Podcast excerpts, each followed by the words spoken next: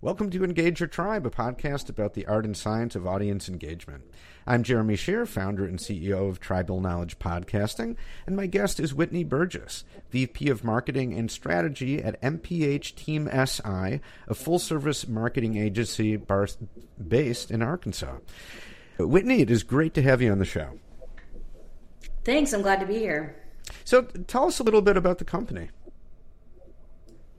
Yeah, so MHP Team SI is a full service agency. We do everything from traditional, which includes, you know, all of out of home and media placement, brand development and design, and public relations to the digital side, web development, app development, digital media ad placement, content development, etc. Um, and what we've really found a, a focus in on is what we call tradigital. So it's how to blend the traditional and digital together to really to put together a full service plan.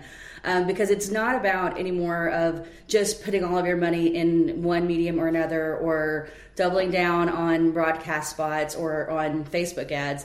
It's how everything has to work together to really get the right message frequency to the audience to help kind of break through the clutter and understand where people are in the buyer's journey at a particular time. Okay, really interesting. You know, we hear so much about digital transformation. And I think the emphasis there, the assumption is often you're going from old school stuff completely over to digital, and that's just what you have to do. But it is a transformation, meaning that there is a there's a procedure there, right? That it's not all or nothing. So so what does that look like? This tra- tradi- traditional, uh, tradigital is what you said, right? Tradigital. tradigital, right? That's kind of a mouthful. So so What's an example of that? Like for a given client of yours, how do you guys help companies blend what you're calling the traditional and then the new sort of digital model?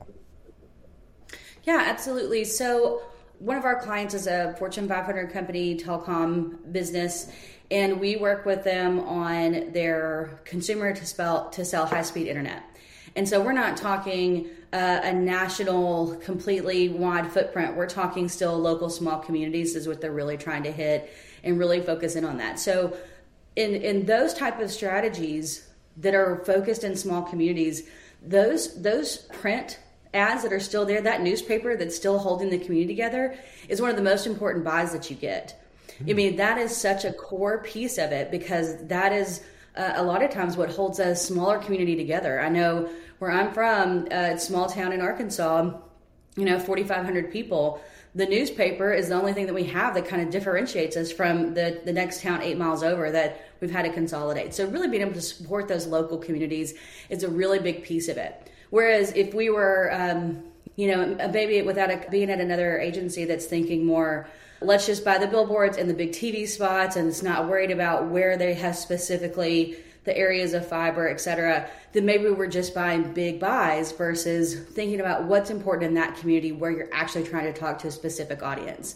So we obviously we have the print. We layer that on with connected TV and print and public relations and you know little league team sponsorships because that's a piece of it too because we don't always think about how to coordinate sponsorships as a part of our brand.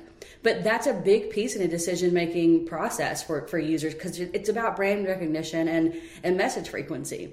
So it's really about thinking where specifically and who specifically are we trying to talk to, and then building a plan outside of that. Okay, right. So, in other words, it's really driven by your audience, right? Who are you trying yeah. to engage? Where are they? And so, if you're a company that, and you know that a lot of your consumers are going to be at the Little League baseball game, then it makes sense to have a billboard ad at the Little League baseball game, even though that's kind of an old school thing. But if it works, it works. Absolutely. Absolutely. And it is, it's, the, the, the most the truest thing about marketing and the thing that has not changed and i don't think will change is it is always about the audience it's never about who who do i want to talk to if i if i'm the brand what what platforms am i on it's about who are the people you're trying to reach and what type of medium are they con- consuming. I mean, it's the same thing with podcasting, right? That audience who's listening to podcast is a very specific and growing audience base, but it's not the same size of volume of people who are on Facebook. Now, but what's interesting about podcast people is that those who listen to podcast are more brand loyal to that brand. Mm-hmm. And they will listen to the sponsorships and the ads that are promoted by that person because it's really influencer marketing. It's mm-hmm. really building that relationship and helping identify those groups because we find that users who listen to podcasts are more brand loyal uh, to that group and will commit that one hour or 30 minutes of time to listen to the next episode. So it's really mm-hmm. interesting about how people are engaging and spending time. Yeah, absolutely. Now, do you guys, you, you, mentioned podcasting, and we're on a podcast now, so yeah, let's talk about it. So, do you guys offer, do you guys do podcasting for some of your clients? Is that a service you guys offer? Yeah, we have. We we have helped companies everything from government entities to to telecom and business solutions to help launch podcast. Mm-hmm. Again, it comes down to is there an audience for it? Does it make sense? Because uh, I'm sure you can attest to this. The commitment to building content, it's it's an investment of time and energy and resources and planning and all of that. Like it's not just a throw an ad up or, or just call somebody and get 20 minutes of information and have a conversation. It's a commitment to the consistency to build up the audience. So uh, a lot of it just comes down to who are we trying to talk to and does it make sense? And a great way to test that out is to um, have some of the teams go out and, and, and be guests and see like, do we have a following? Does this medium fit? And then testing what type of content users are looking at on the website. Do we have a story to tell that we think that people keep coming back to learn more about? Yeah, I mean that that's absolutely true, and in, in, a way, you can make the same argument for any kind of channel, right? Any kind of marketing you're doing, it takes a commitment to do it well over time, no doubt. Podcasting is no different. Now, let's say that you're a company that is in the process of in in your marketing, let's say at least, and going through a digital transformation. And so you're looking at all kinds of different options. You know, you you might already have a blog, webinars, doing live streaming, all the stuff like that. Where, why would you choose podcasting? Sort of, how, how would you say that starting a podcasting as a marketing channel compares to, say, having a blog or or a webinar? That's a great question. A lot of it comes down to we know that we're trying to develop and promote a thought leadership strategy. So we've likely already done some public relation with op eds and getting content pieces out there and trying to position whoever typically it, it could be in business to business, for example, and trying to do that outreach of saying, can we get this group audience and, engaged? But there's an opportunity specifically from uh, from trying to generate new business into building relationships. So one, it comes down to like for one client uh, that we launched a, a podcast for, the the strategy overall was be the expert or bring the expert, and we were very specifically trying to position ourselves as uh, thought leaders in this space and trying to really shape and, and, change the position of the brand so that people understood how technology based it was and how and how much more of a storytelling opportunity there was. And so with that we wanted to highlight businesses with our team to to talk about how forward thinking they were or to show that we were in that paying attention to trends and what hot topics were. And to really start those conversations so we can have that to promote to others to say maybe you thought this about this but here's kind of here's here's something we we thought you might want to know and really focusing in our search strategy on that and our content development pieces on that. And it was able to create business retention. It was able to have really specific marketing and to help generate relationships with potential new business. And so we've seen those as like it really comes down to what were we trying to accomplish, and for that specific strategy, it really fit. Mm-hmm. Yeah, I like that. All of those sound like like really good benefits of podcasting, and you mentioned creating those relationships.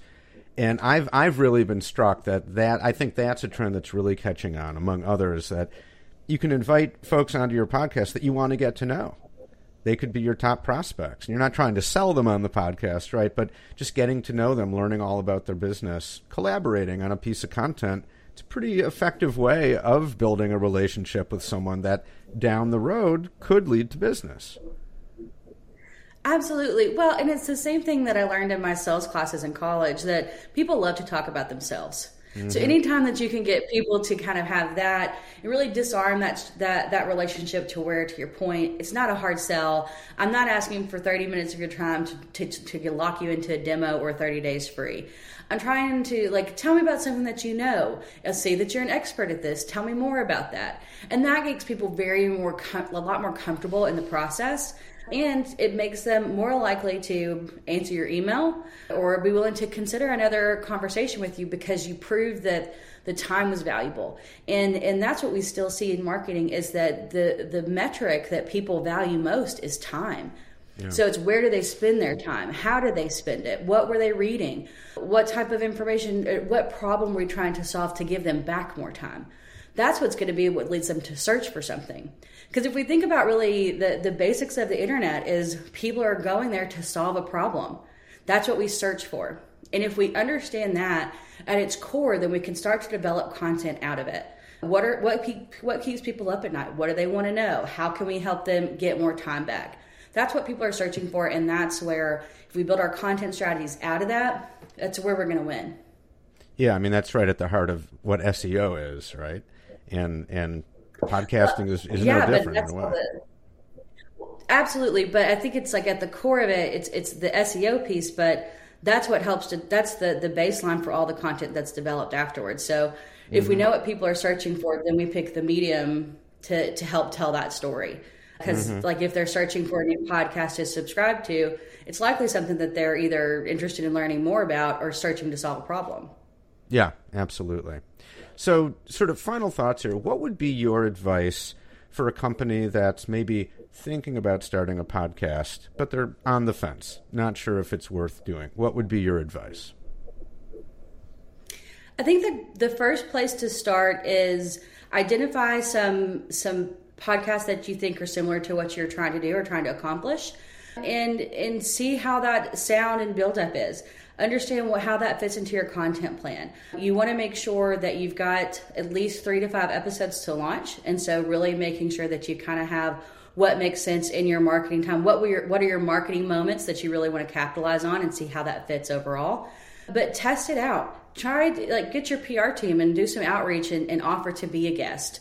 See if you can get placed in that medium first because that's going to be super important to see if you can talk to others you know how are you doing on the other side? Really understanding that interviewee's experience and through that you can learn what type of platform did they use on the recording? What type of sound did they have? Just through basic observations and seeing what was the scheduling process like. Because that can help you build out and think of some of the things that you you'll forget in the in the details of it all because i mean that that becomes a big piece of it too so I think that those are the places to start, but also think through of in your industry, are you going to be the first to do this? Are you going to be one of few?